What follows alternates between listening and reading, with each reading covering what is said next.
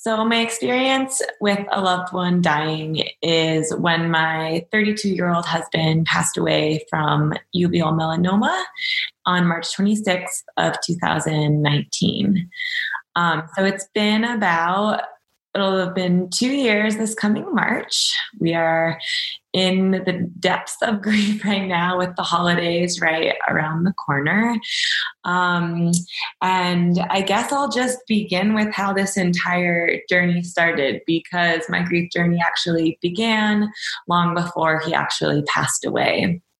Um, Ian, my late husband, and I met when we were eighteen years old in college, and we just fell like magically in love. It was just so much fun. Neither of us knew what we were doing. Um, but we were just young and in love and like had nothing but the future ahead of us. And it was just that magical romance, I feel like, that you kind of dream about, or at least that's how I remember it.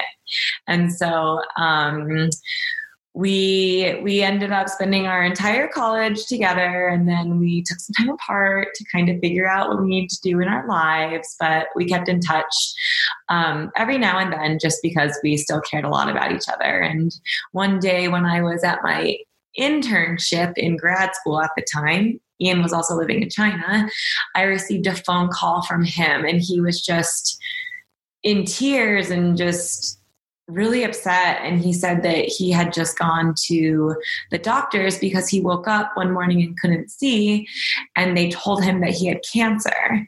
And, you know, here he is in this hospital in Beijing, China, like there's a language barrier, just, you know, cancer's not a, it's a scary term to begin with. So just trying to get the the answers that he needed to the questions that were probably racing through his mind was crazy. So Um, his original diagnosis was back in, what was that, two thousand twelve. He was twenty-four at the time, and we were both just starting out our careers, um, you know, had nothing again, but just like this vision of the future. He was trying to get into hotel management um, out in, in China, and I was doing my graduate degree, and that diagnosis, I think, both made us stop and really think about, okay, what is really important in, in life? Like, um, if tomorrow is never guaranteed, like what's really going to matter? So we kind of reconnected through that experience. And I always say that that's kind of like my, like the silver lining in that original diagnosis is that it brought us kind of closer together, um, in an ironic kind of twist of fate. But anyways, I guess what that meant to him was saying, all right, this person cares a lot about me. He proposed, we got married. Um, And we were still doing like cancer treatments at the time. He was just getting his one, it was uveal melanoma. So it's an eye tumor. And they, um, we were treating it out in, in Los Angeles. And, um, it turned out that the doctor wanted to remove his eye, like two weeks before we were supposed to get married.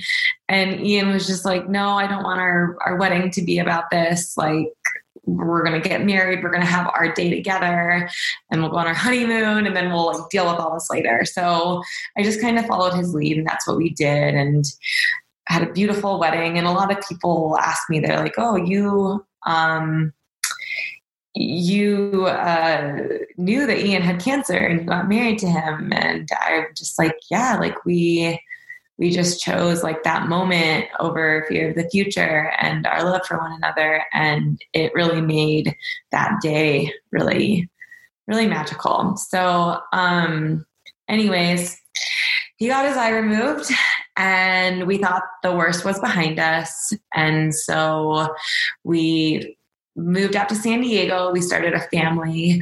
I got pregnant with our first daughter, Isabel. And we were, you know, life was good. It was two thousand fourteen. Um, the cancer diagnosis was kind of just like in the back of our minds. We weren't really thinking about it that much. We had to go and get a scan like, you know, once or twice a year. But then um, in August of two thousand seventeen, I was sitting on the beach and watching Izzy. Izzy's Isabel, my daughter, and my husband Ian play around and just having so much fun together. And um, I was pregnant with my son, Theo, at the time. And Ian all of a sudden came over to me with, he just looked, you know, concerned and was like, I just got a call from my doctor saying that the lower back pain that I've been experiencing is actually my uveal melanoma. It's metastasized and there's tumors like all over my spine. And basically I need to go into the emergency room now. So we were like, oh my God. Um, we found a sitter for our daughter. And then we went to the emergency room and spent, you know, what we thought would be an hour turned into a day. And then once we got out of the E R, we went to the hospital and we're there for more, more days. Cause it's just, you know, scans and more information and doctor's prognosis and this and that. So I just remember that day feeling like forever. And Ian and I just like, just that, like that was the big turning point for us. We were both just in tears and, um, that really, this diagnosis was a lot more serious because once uveal melanoma metastasizes, generally people only survive about six to nine months. Um, and Ian and I kind of chose to ignore the numbers and not look too far ahead into the future. We said, all right, we're going to fight this. We, you're young. You could be that one person who beats, who, who beats this. Why not? Right. So, um, from that point on, we decided to move back to Colorado to be close to my family. Um, we had my two and a half year old daughter and I was about to have a new baby, and Ian in the middle of all this is, you know, there's a new brain tumor popping up or we're needing, we decided to go seek treatment over in Houston, Texas at a cancer center called M D Anderson. And we went the experimental treatment route because there's just no cure for this. And we said, we have to figure out something. So, um, we did experimental treatments for about fifteen months. Um, meanwhile, raising a two and a half year old and a newborn baby, it was, it was wild. Luckily we had a bunch of support. Um, but this was a period of time that I didn't know was called, um, anticipatory grief. And I, it's been interesting because having gone through COVID this year, Um, we're all experiencing a lot of anticipatory grief on top of grief due to the loss of normalcy, but it's this period of just uncertainty and not being able to make like plans because you just really don't know like what the future holds. And it's anticipating this loss.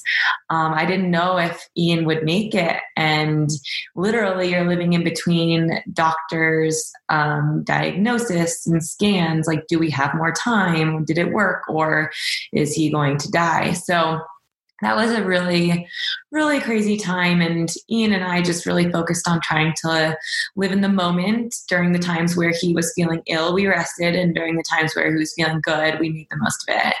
And so Ian, you know, most people last only six to nine months and he ended up lasting another fifteen.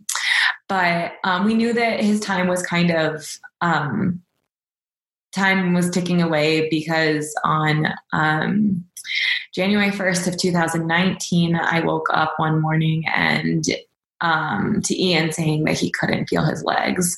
And so we immediately rushed him to the emergency room, and it turns out there was another tumor pressing against his spine and he needed emergency spinal surgery or he wouldn't be able to walk.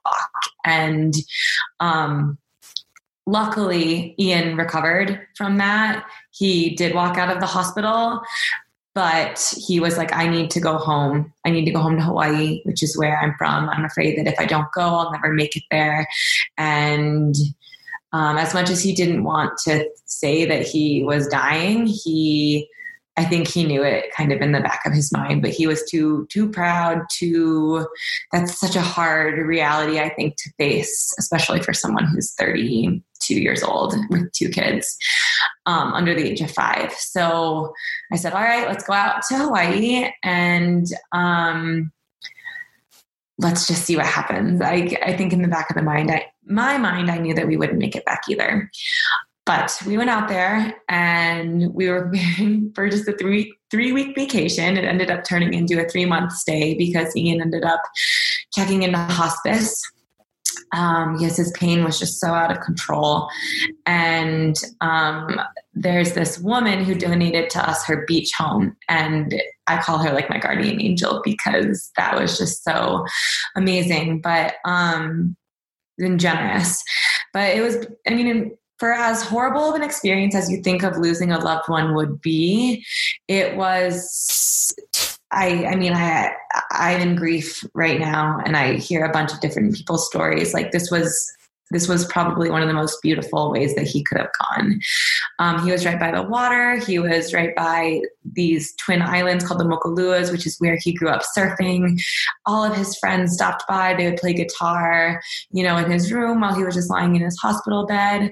Um, he had the ocean breeze kind of just like coming in, and, um, It was it was a very like surreal time for all of us, because to watch someone just kind of slowly fade away and for them to lose control over their own body and mind is just it's it's really hard. It's just it's nothing that you can prepare for, and even when it happens, I think your mind still takes a while to just process everything that's going on. Um, so. I wrote Ian a love letter during that time where I just said, you know, I love you so much. This is how you've made an impact on my life. And um, we're going to be okay. And when I read that letter to him, he was kind of in like a daze. And he was just like, oh, Emily, that was so nice. Like, was that, is it my birthday? Or like, is it our anniversary? Did I mess something up? And I was like, no, no, no. It's just a love letter. And this was probably like, I don't know, a week before he died. But um, after I felt like I had kind of said what I needed to say, and I felt like I was ready to like let him go, and he was just suffering so much. But um, the hospice nurse, interestingly enough, knew that she he was going to pass away like the night before he did. And so um, I said my final goodbyes, and he passed early on in the morning, like just before the sun was rising and before the kids came up. There was nobody there in the room, and I don't think he would have had it any other way because he's too proud and he needed to go on his own time. Um, I brought my three-year-old daughter at the time in the room after he had passed away to say goodbye. And that was really hard. She, I just said, do you want to say goodbye to Daddy? And at first she said no. She was so confused and scared. And then um, eventually I brought her in there, or she, or she, eventually she said, yes, Mom, I do want to say goodbye. And so she brought her in there, and we just said our goodbyes. And then she just looked up at me and she said, can we go? And so we went to the beach, played around, and again, just felt so surreal. Um, when we came back, his body was gone. They had intentionally taken him away while we were out at the beach with the kids. And when we got back, she just goes, Mommy, like, where did Daddy go? And I was like, he went up into the stars and the sun and the sky. Um, and she's like, just like poof. And I was like, yeah, just like poof. Like, I didn't get into the everything. And it's just funny because as much as she's trying to process everything, so so was I. And um I mean, I guess where I'll leave that is she's it's been almost two years now.